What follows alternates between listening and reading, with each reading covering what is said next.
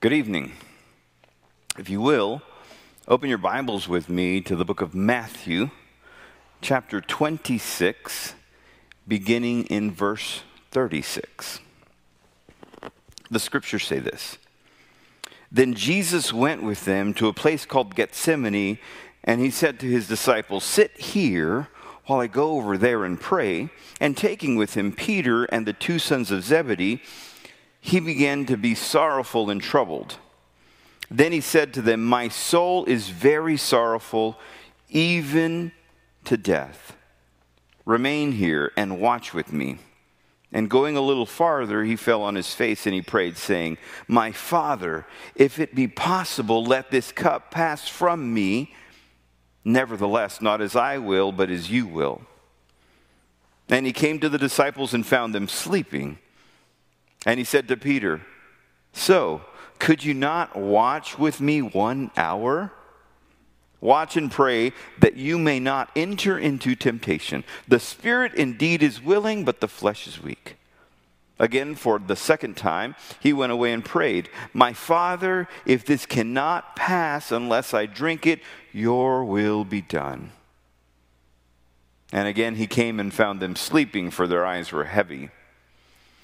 So, leaving them again, he went away and prayed for the third time, saying the same words again.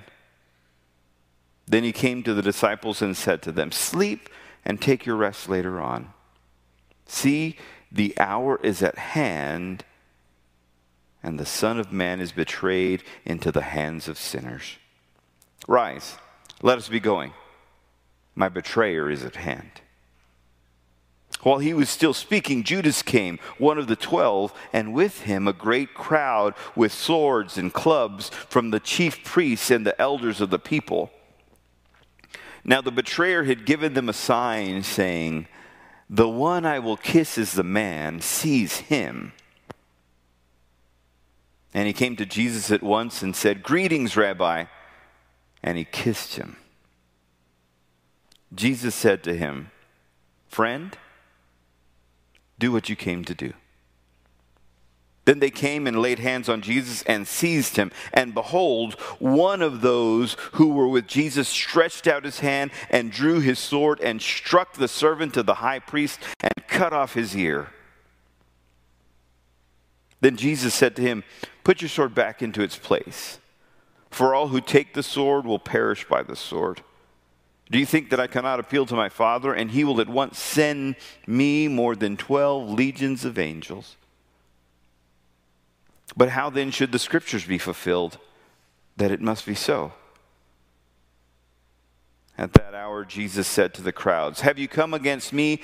Uh, have you come out as against a robber with swords and clubs to capture me? Day after day I sat in the temple teaching, and you did not seize me.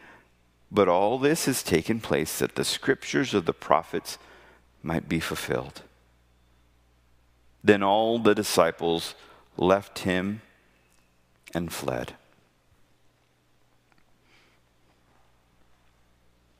I was recently reviewing my Instagram feed. If you happen to follow me, you might be treated to gems like this.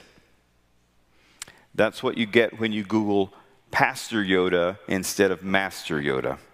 Or something like this, wherein I think Tom Hanks and Tim Keller could be brothers. But mostly you're going to see pictures like this pictures where I'm all smiles. That's me in my new pointy boots gear.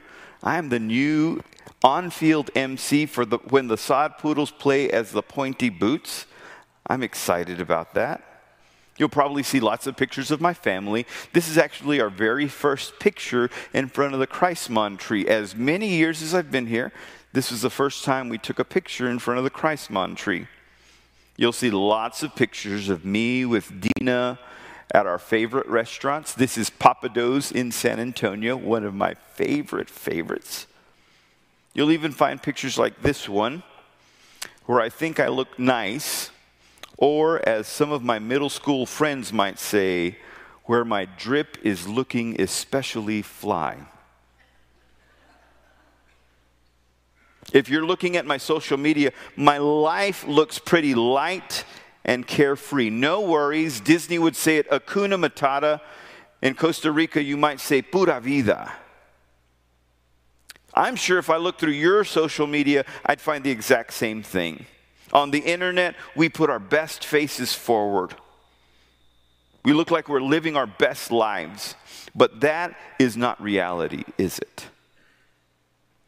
Not when you're a human broken by sin, living in a world broken by sin.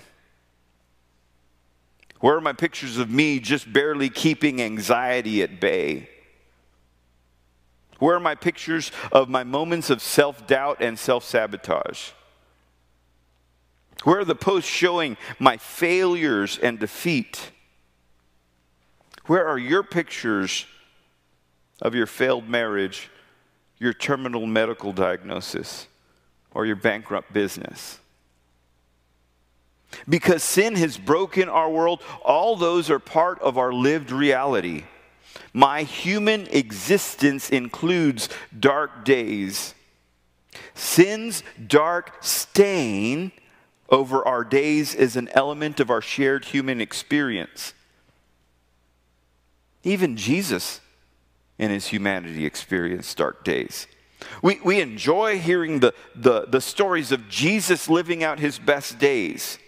I love hearing how he made the lame to walk and how he made the blind to see. I love hearing how he calls the dead man from the grave, Lazarus, come forth.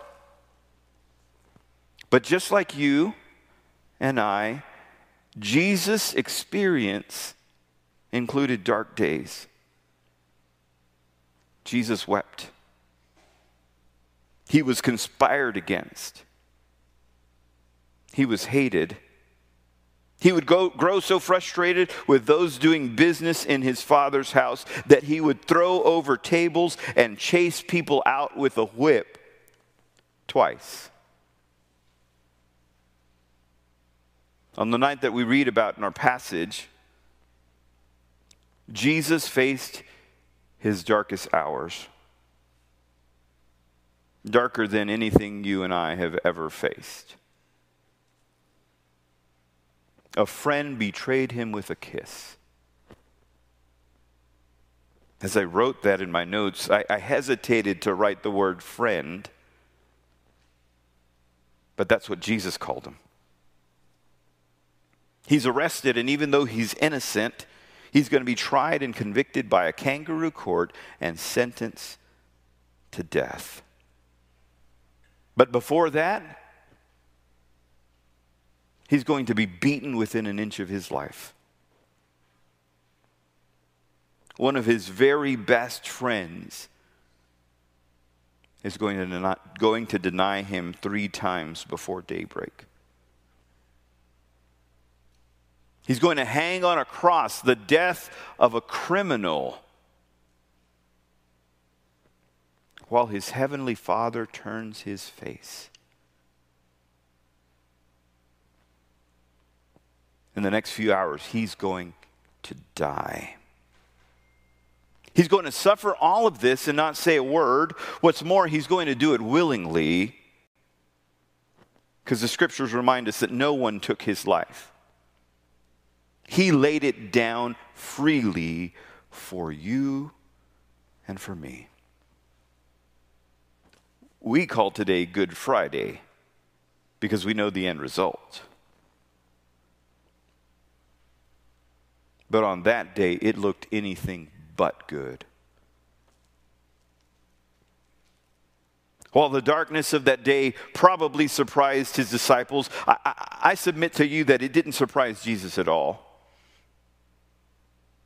He was a student of the scriptures. He says that this is the way it has to be so that the scriptures might be fulfilled. He knew what was written.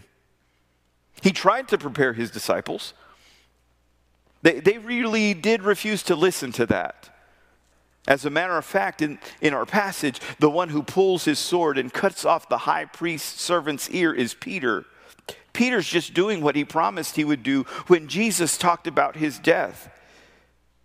Peter said, I'll never let that happen. Jesus knew how dark that evening would be. And with the knowledge of the darkness that he would face, what do we find Jesus doing? And how do we incorporate that into our lives when we face dark days? Because, again, because of sin's stain, we will face those dark days. How do we learn from Jesus facing his darkest hour and incorporate that into his, our lives? What can we learn? I think we learned that when Jesus faced his darkest day, Jesus gathers his community around him. He brings his 12 disciples into the garden with him. He takes his three closest friends and calls them to prayer with him. He confides in those three and says, My soul is sorrowful, even to death. As Jesus faces his darkest hours, he makes sure that he isn't facing them alone. I know what you're thinking. You're thinking, but Orlando, the three fell asleep several times. They did. But they're just like you and me, they're imperfect beings. But the one who does all things perfectly gathers community around him in his darkest moments. You and I both know that when dark times come, our nature is to isolate. When we face dark moments, our nature is to not come to church. Our nature is not to tell the world about it. But that's the wrong choice.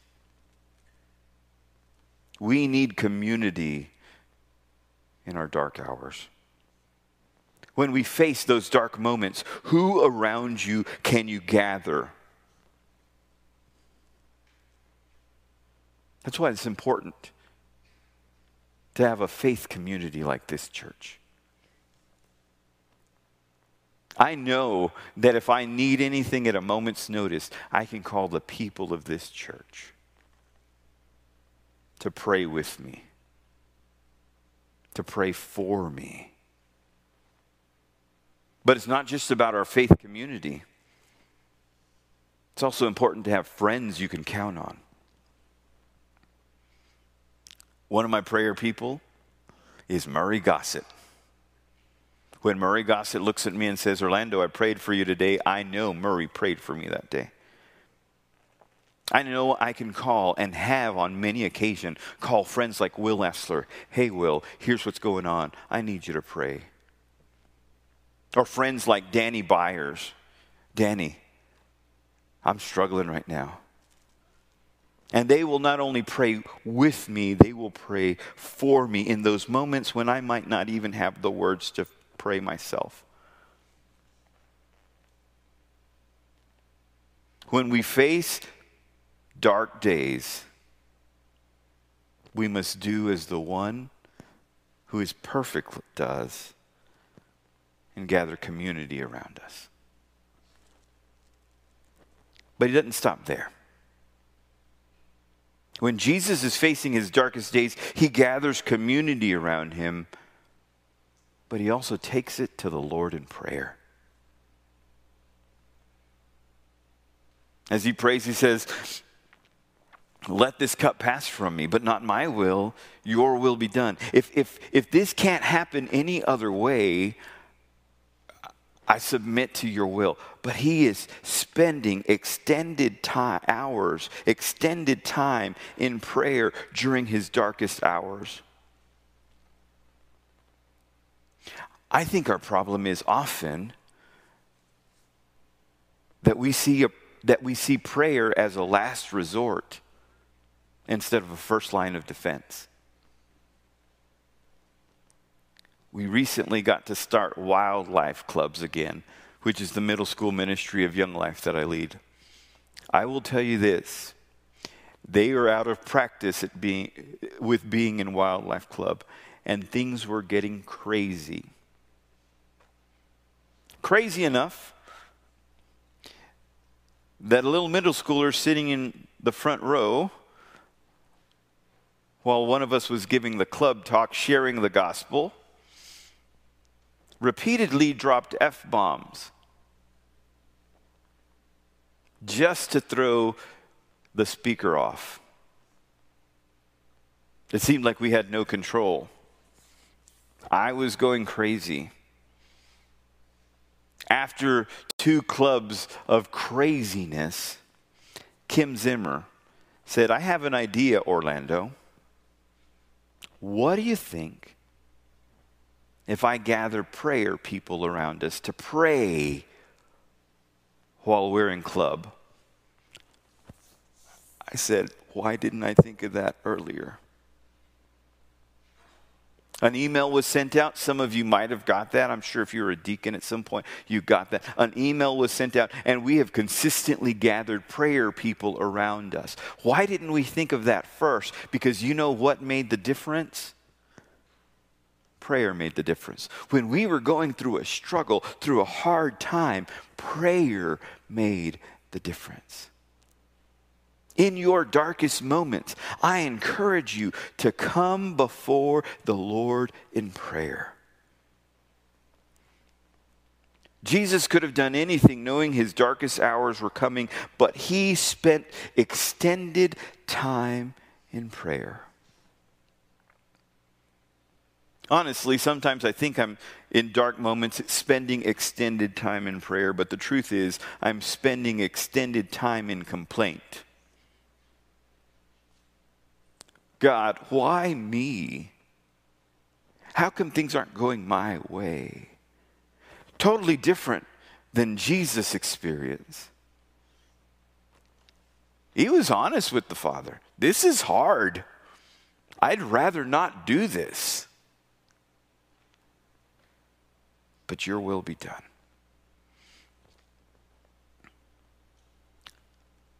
There is a hymn called Sweet Hour of Prayer.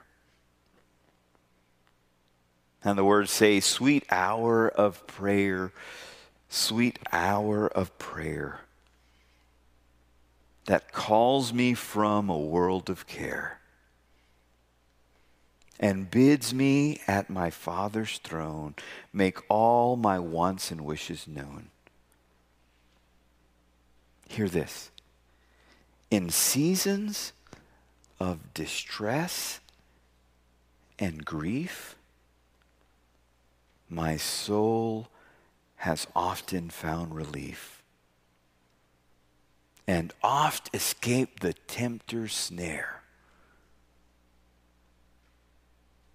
By thy return, sweet hour of prayer. We will face dark days. We live in a sinful world. We live in a broken world that is without hope apart from Jesus' sacrifice on the cross. When we face those dark days, let's face them with our community of faith surrounding us. And coming before the Lord and laying our burdens at his feet during that sweet time of prayer. We live in a world broken by sin. Sin's dark shadow seems to loom around every corner. We'll face dark days just as Jesus did. When, he, when we do, he has shown us the path through. He has given us tools available to us in our community of faith and our time of prayer. Lord, thank you for the people you surround us with that are able to take us in prayer. When we face dark days, let us remember that we don't face them alone. We face them with our community of faith. But more than that, we face them with you at our side. In the name of Jesus. Amen.